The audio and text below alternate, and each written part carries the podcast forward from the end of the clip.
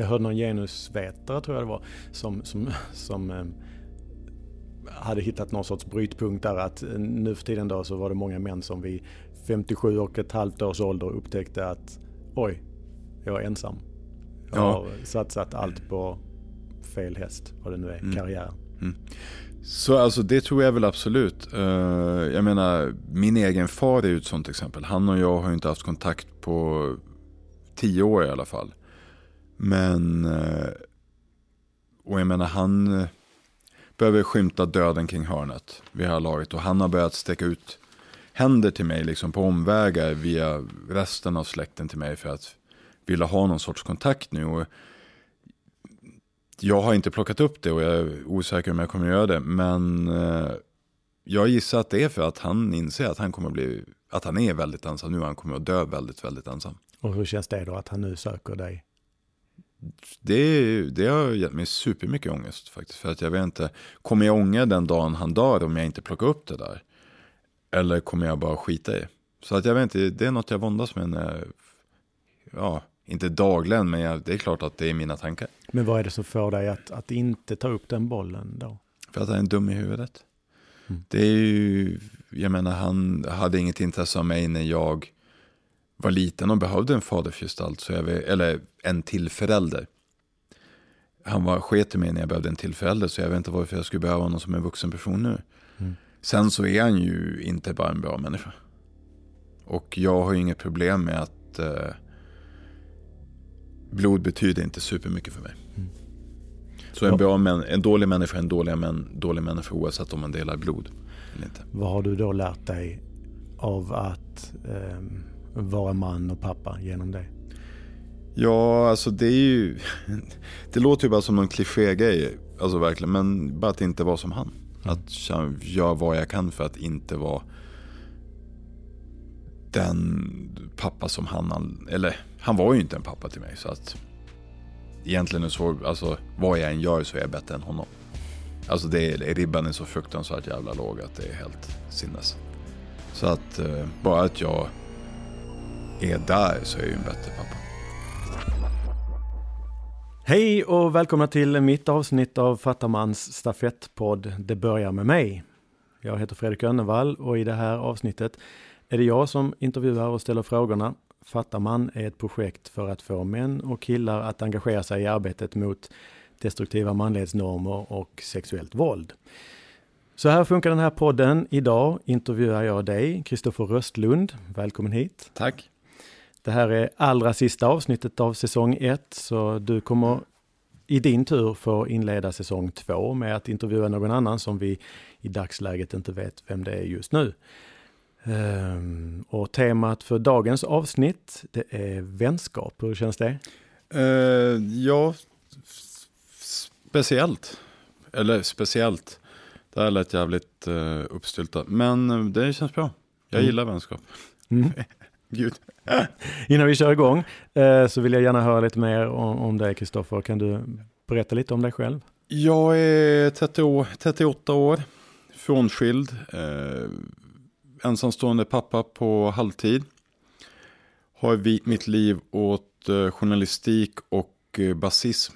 Vilket innebär att jag spelar bas i diverse band. Eh, mest hardcore punkmusik. Ja, riktigt rå musik är väl det jag har lagt mitt liv på. Mm. För gott, på gott och ont. Varför på gott och ont? Nej, det är, det är inte som att jag betalar hyran med min, med min rollpunk direkt. Mm. Men eh, något kul ska man ju ha i livet.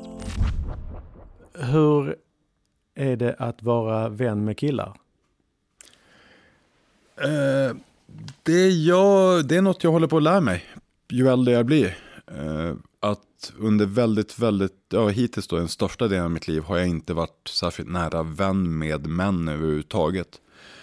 Utan eh, jag har nästan bara haft, det är ju såklart jag har umgåtts extremt mycket med män. Som jag sa, jag har spelat i rockmusik hela mitt liv.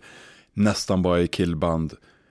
Och musik som attraherar till största delen burdusa män. Mm. Så det är klart jag umgås med, har umgåtts väldigt mycket med män.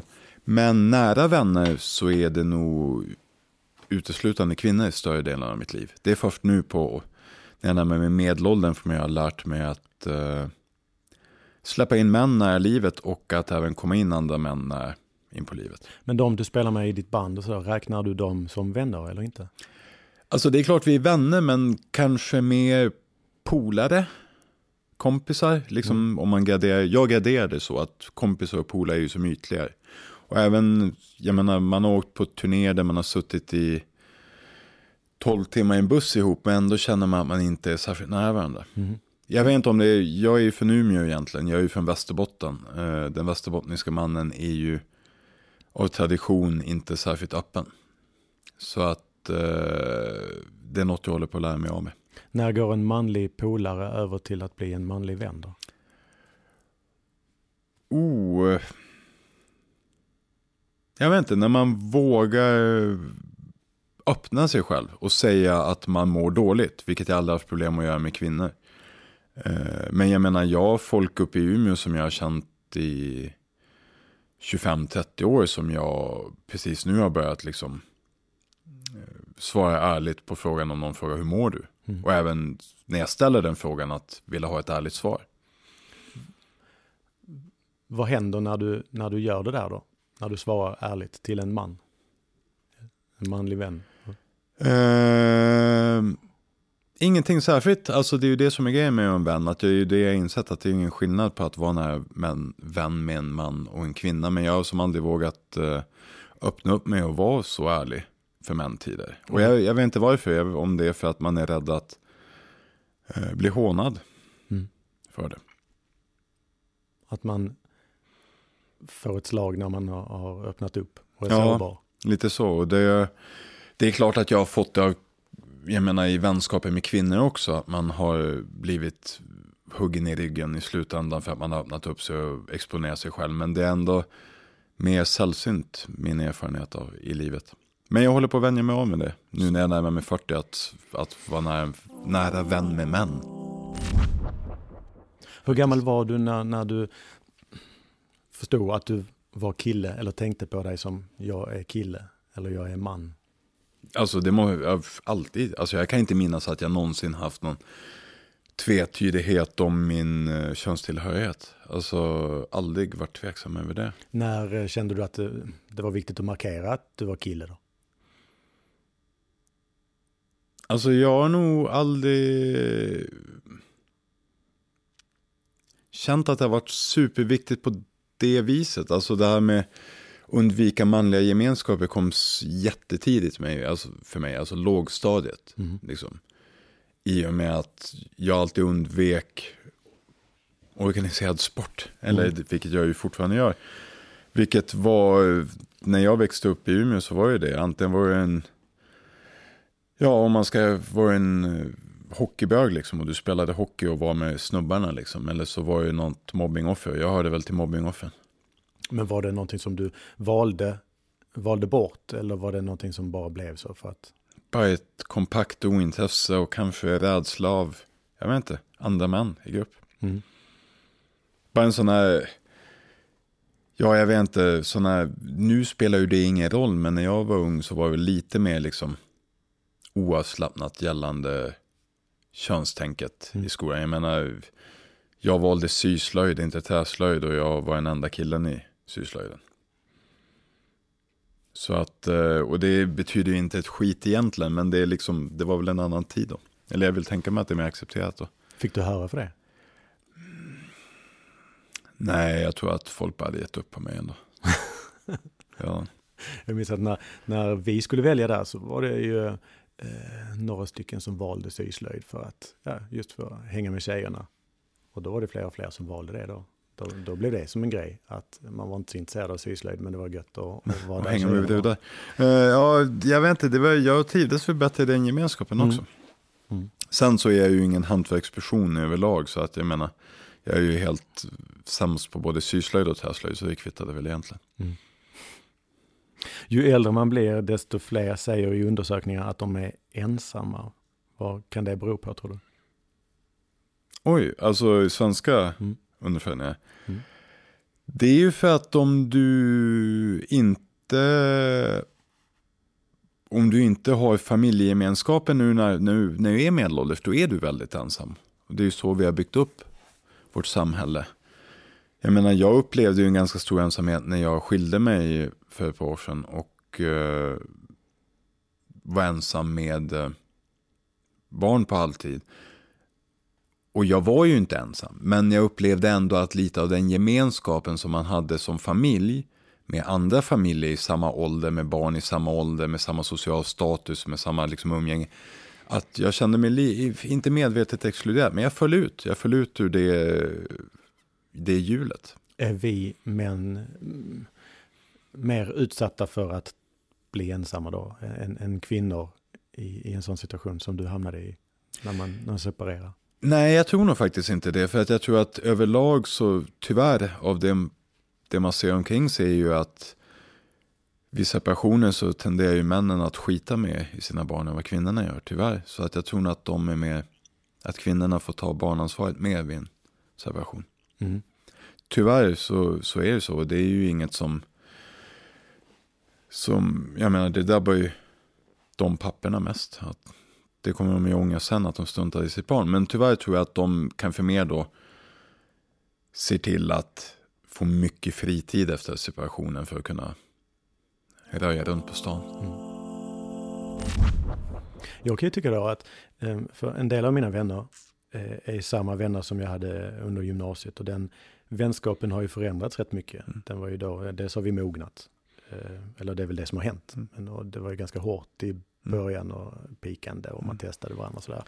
Och nu helt plötsligt så, så är vi någonstans där vi faktiskt frågar varandra hur vi mår och, och jag vet inte riktigt hur den utvecklingen gick till, men det är rätt så skönt. Ja men det, det är ungefär det jag sett också av mina gamla vänner. Nu umgås inte jag jättemycket med så här folk från gymnasiet i och med att jag bor i en annan stad Mm. och valde väl kanske en annan inriktning på livet än majoriteten av dem jag gick i skola med. Eh, Men ja, alltså, alltså det är väl en mogna- mognadsfråga. Man vill också bli trygga i sig själv rent allmänt på alla plan, Mm. förhoppningsvis. Han- Handlar det om att bara vi har mognat eller är det att vi plötsligt har hamnat i en tid där, där det är mer okej att för män att visa känslor och, och sitta så här och prata och du och jag sitter och pratar i en podd om manlig vänskap. Ja. Hade det hänt? Lite mer okej, men ja, jag tänker att på individnivå så blir ju alla livs, alltså livserfarenhet, mognad, man är med om saker, bra saker, fruktansvärda saker. Man har mentala sammanbrott, man har otroliga toppar av eufori liksom. Mm.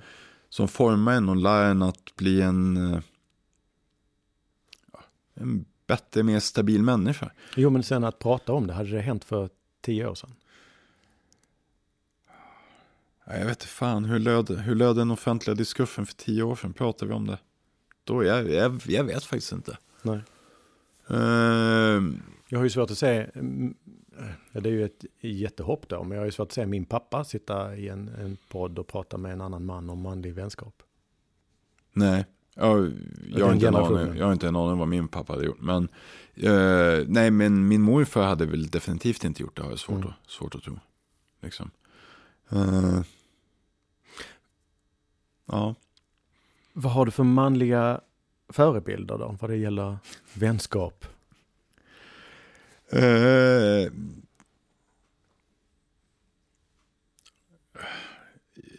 förebilder? Ja, jag, jag har faktiskt, alltså det där är en... Som journalist är det en fråga jag ställer till, när jag intervjuar unga människor om man Mm. gör något, så är det en vanlig bild, man, vanlig fråga till en 16, 17, 18, 19-åring, så här, vad dömer de, vad har du för förebilder? Mm. Och eh, de flesta säger ändå att de inte har någon och jag känner nog likadant fast jag är snart 40. Jag, jag vet nej jag har nog inga förebilder så. Jag, jag kan vara avundsjuk på några på vänner och det är en annan sak kanske. Mm. Mm. Eller, Eller- eller så ten, tangerar det just, just det, alltså, att förebild att man vill bli lite så som, eller Ja. ha det de har. Ja, lite så. En, Ja. en del av de här eh, frågorna är ju eh, sådana som, som jag också fått. Mm. Du Mm. kom eh, som ett blankt blad och jag kom också som ett blankt blad och vi satte oss här och vi fick en del frågor som vi skulle Mm. prata om. Och, och, och när jag såg den här frågan där eh, så tänkte jag, vad, vad har jag själv för manliga förebilder? Har jag det? Hur skulle jag svara på en sån fråga?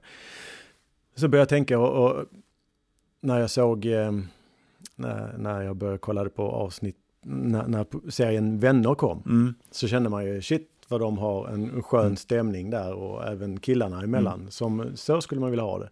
Och den eh, ganska varma stämningen som Mm. eh, männen hade sinsemellan, den kunde jag ju bli avundsjuk på. Och då funderade jag på, ja, är det då förebilder i det? Att man skulle vilja...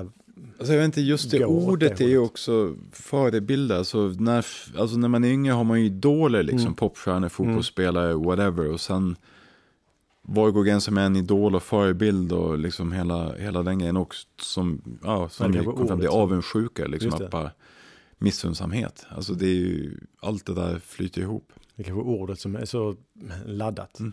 Som man skulle säga, vilka, vilka män inspireras du av? Inga. Jag, jag vet inte om jag kan säga någon kvinna. Jo, jag, jag kan inspireras av... eh, jo, förlåt. Eh, jag inspireras av eh, nära, väldigt nära manliga vänner jag har som är inom samma yrke som mig. Som jag tycker är fruktansvärt duktiga. Och då inspireras jag av dem och kan ha dem som förebilder. Samtidigt som jag känner en sån förbannat jävla avundsjuka ibland över att de är så jävla bra. Mm. Och att det är verkligen så här typ, alltså det går så snabbt över liksom att så bara fan vad bra han skriver, vad bra det här är. Och så bara, varför kan inte jag göra så här? Och så var jag så, ja men jag kan ju det, fast jag gör det inte. Men varför gör jag det inte? Och så bara, ah, han är så jävla bra, jag hatar honom. Du vet att det blir så här, Men vad är det som gör att man blir arg istället för att bli inspirerad? Då? Jag vet inte för att eh, de omkring mig, de män omkring mig och ja, män, kvinnor omkring mig som är väldigt, väldigt bra på det de gör har väl eh, bara en jävla drivkraft som jag kanske inte har ibland. Fattar du att man pushar Mm. sig själv och gör saker. Mm. Och då istället för att jag kan för, hitta den där drivkraften och pusha mig själv till att göra lika bra grejer eller bättre än dem.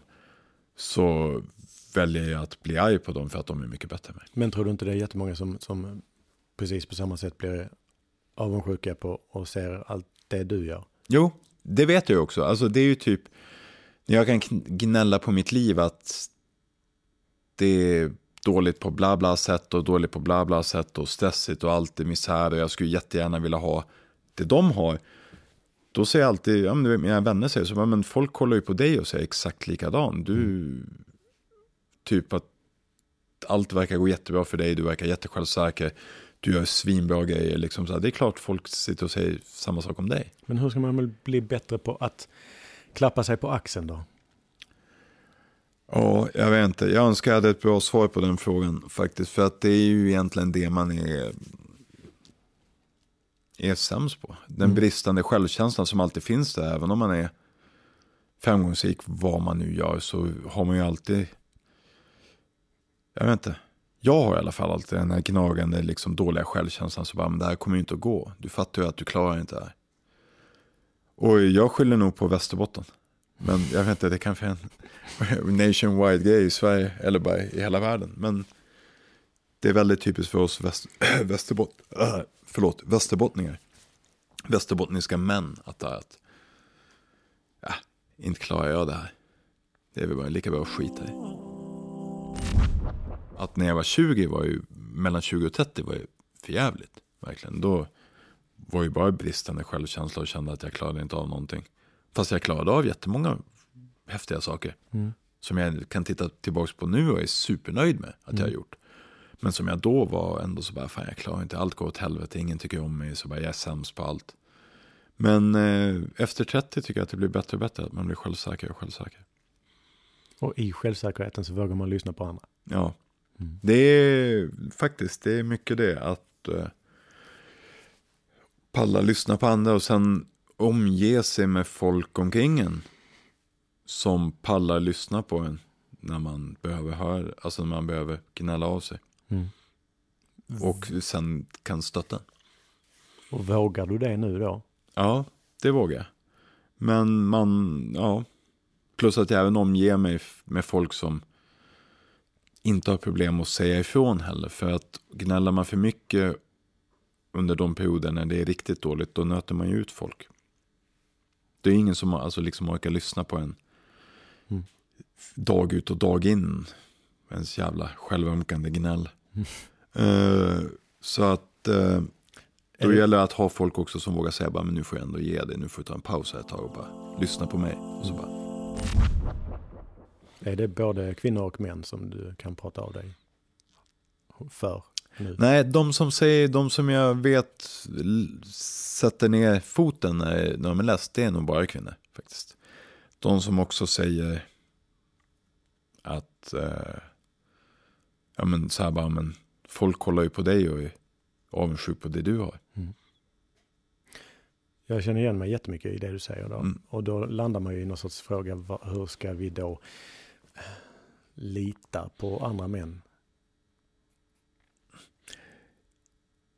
Alltså jag vet inte, jag tror att det är mycket...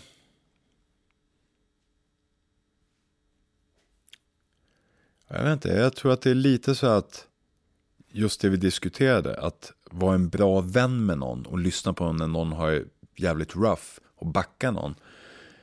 Det handlar ju också om att inte bara sitta och hålla med någon.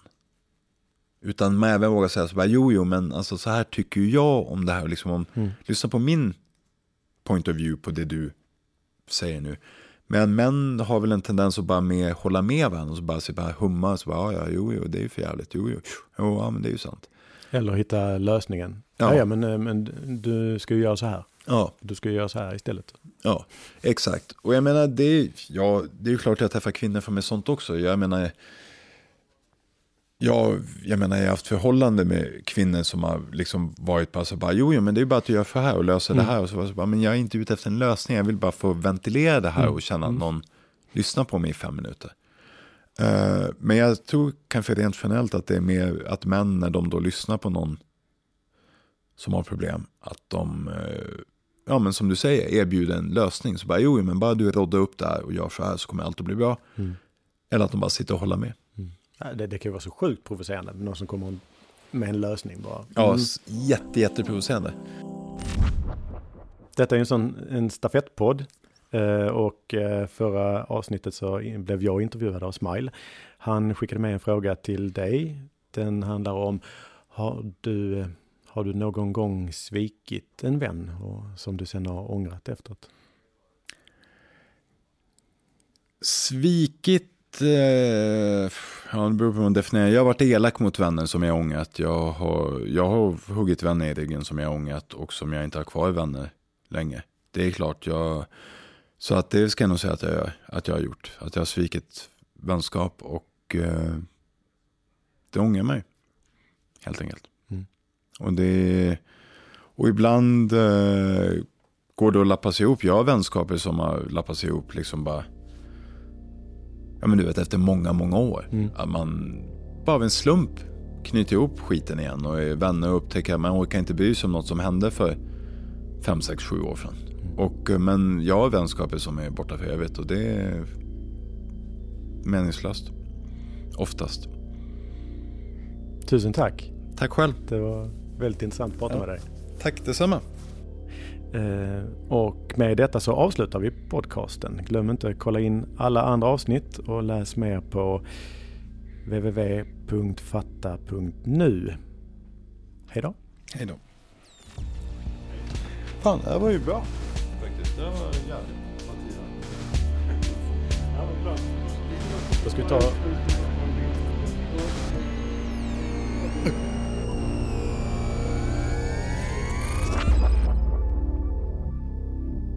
Du har lyssnat på Fattamans stafettpodd Det börjar med mig. Fattaman är ett projekt som med stöd av Allmänna arvsfonden arbetar mot destruktiva maskulinitetsnormer och sexuellt våld. Syftet med podden är att skapa mötesplatser mellan män och ge dem möjligheten att få uttrycka sig utanför den manliga boxen. Innehållet i podden behöver därför inte vara i linje med Fattamans perspektiv. Läs mer på fatta.nu. Tack för att ni har lyssnat.